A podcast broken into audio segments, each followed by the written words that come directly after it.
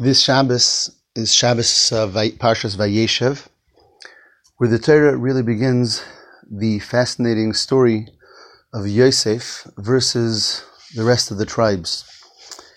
Um, we've primarily completed the detailed story of the Ovis of Avram, Yitzchak, and Yaakov, and now we move on to the next generation. Though Yaakov is very much still alive, and we'll still hear from Yaakov, but we talk about the trials the difficulties of Yosef and the tribes.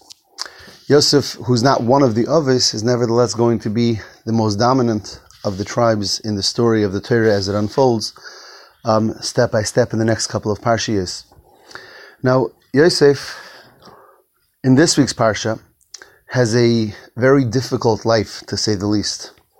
Really, if you look at this parsha as, as a whole, as a unit, um, it's really three, the first three stages in Yosef's life that take him until he's really 30 years old.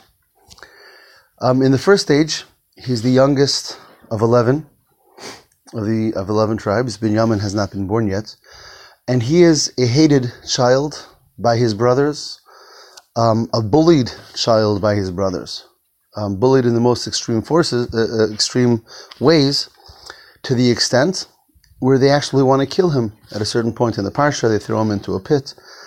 Um, and, and then, as an afterthought, they sell him into slavery instead. So we're talking about the ultimate form of being bullied. That's part one of what goes on in Yosef's life. Part two, and that's until he's 17 years old. Part two is he's sold into slavery, and he's in a distant country, far from his family, nobody he knows, and he's a slave. He's a slave to one of the ministers of Paro. That's part two.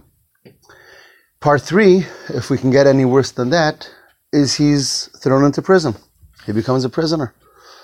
Um, also in Paro, also in a place where he has no one, no family, no support, no, no one he knows, and he's really languishing in prison for many years. And that's going to take him until he's 30 years old. And that's really where this parsha ends. Um, in later parshas, we're going to talk about Yosef's rise to greatness and su- supreme greatness. But at this point, for the first 30 years of his life, we're talking about a person who everything seems to be going against him. Again, in part one, he's disliked, hated by his own brothers. In part two, he's a slave in a distant country. And in part three, he's in prison. And yet, the greatness of Yosef is such that in every one of those parts, he shines and stands up to tests that come his way. Um, let's let's look quickly at one point at every step of the way. In the first point, where he's a hated child and so on, so we have in the parsha that Yaakov calls Yosef and says, you know, your brothers are out. They went out. They took the sheep to pasture. Um, go and see how they're doing. Go and check out your brothers, see how they're doing, um, and tell me, and come back and tell me. Now, logically, Yosef's response could have and, prob- and perhaps should have been, um, I'm not going to check out my brothers how they're doing. They hate me. Um, they're gonna, they could hurt me, which is actually what happened. That's when, when he goes to find his brothers in Shechem.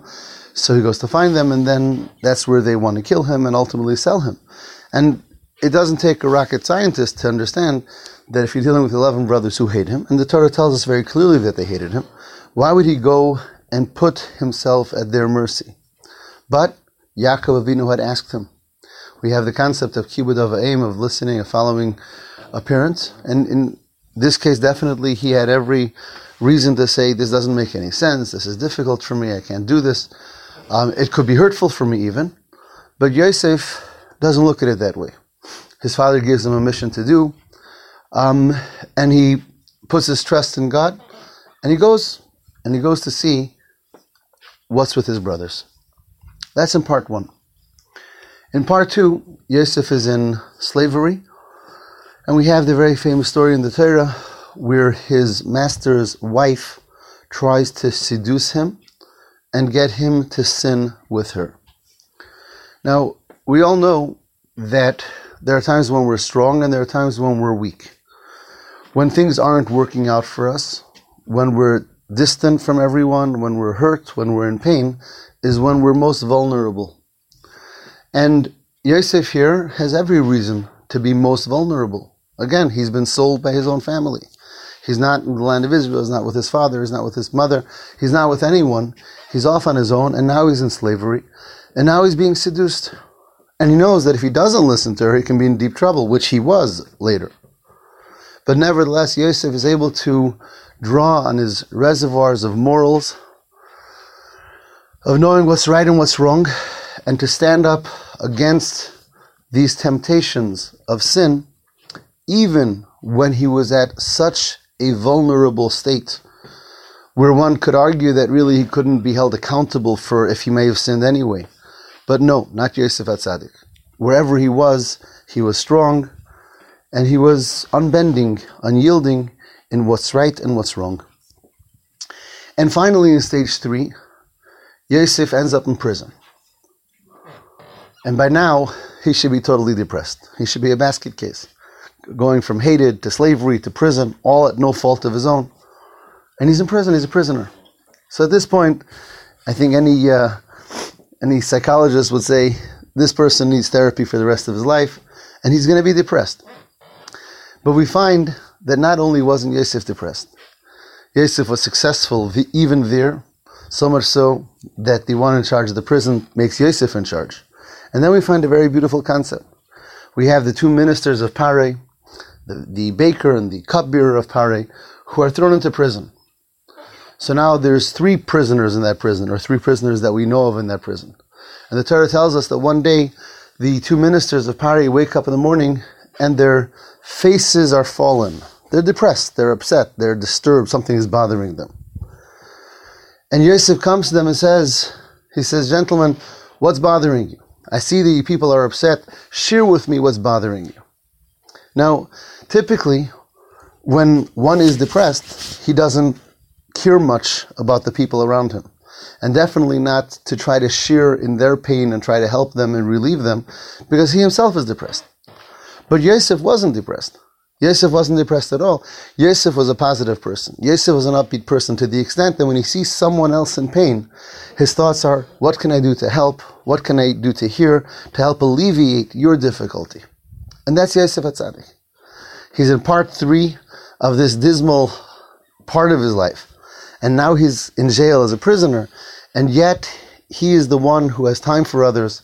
He's the one who has patience for others and the one who is looking to help another person when that person is down.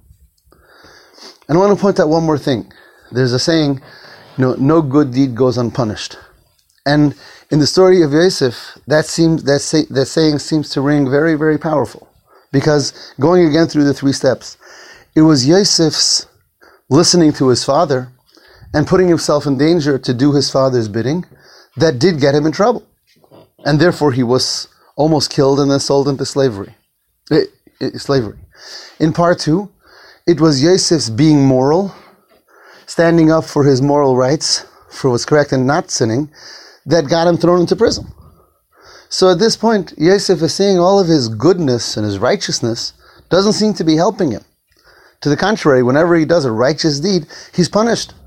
He goes from being hated to slavery, from slavery to prison, just for doing the right things. And yet, that didn't break his spirit. And what is the secret to Yosef's strength in every step of the way? Whether it's being bullied, whether it's being enslaved, whether it's being in prison, what's his secret? Secret is very simple. As the Pasuk says a few times, that Hashem imoy, he always felt that Hashem is with him. So much so that the Pasuk says that the, his, um, his master in Egypt says he sees that he's a man of Hashem. And Rashi says, how does the master, how does the Egyptian master sees that Yosef is a man of Hashem? Kashem Shamayim Shagur Bepiv. He was always mentioning Hashem. How are you? Thank God. I'm coming. Please God. Baruch Hashem. Imirza Hashem. Yosef had this unshakable faith, this unshakable belief and faith in Hashem, so that wherever he was and how difficult the situation may have been, he was always able to raise, rise to the occasion. He was able to remain strong. He was able to feel that he's in good hands. He's in Hashem's hands. And therefore, yes, things aren't working out the way I would have liked today for reasons that perhaps I don't understand at all. But still, that doesn't shake who he is as a person, doesn't shake his spirit, it doesn't break his spirit. and at every point he's able to shine. At every point he's able to stand up for what's right and be a shining example of moral and spiritual um, holiness. And that's the Yosef HaTzadik that we read about in this week's Parsha. And the lesson of that is obviously so clear to each and every one of us. Because in life we also go through difficulties and challenges and situations that we don't understand why we're there. Um, and sometimes it doesn't seem to be our fault at all. And sometimes we were trying to do something good and that backfires and suddenly we're in a difficult situation. But we have to remember from Yosef HaTzadik, wherever we are, and it's most people will never be bullied as much as as Yosef was, and might never be in slavery, might never be imprisoned in the way that Yosef was. But whatever it is, to remain, to remain and to keep that strength of character through uh, emuna, through true belief and faith in Hashem, and in that way, as we'll see in the subsequent, in the next Parshias, how all that turns around and he rises to tremendous greatness, all based on this strength of character that he shows us in this week's Parsha. Have a wonderful Shabbos.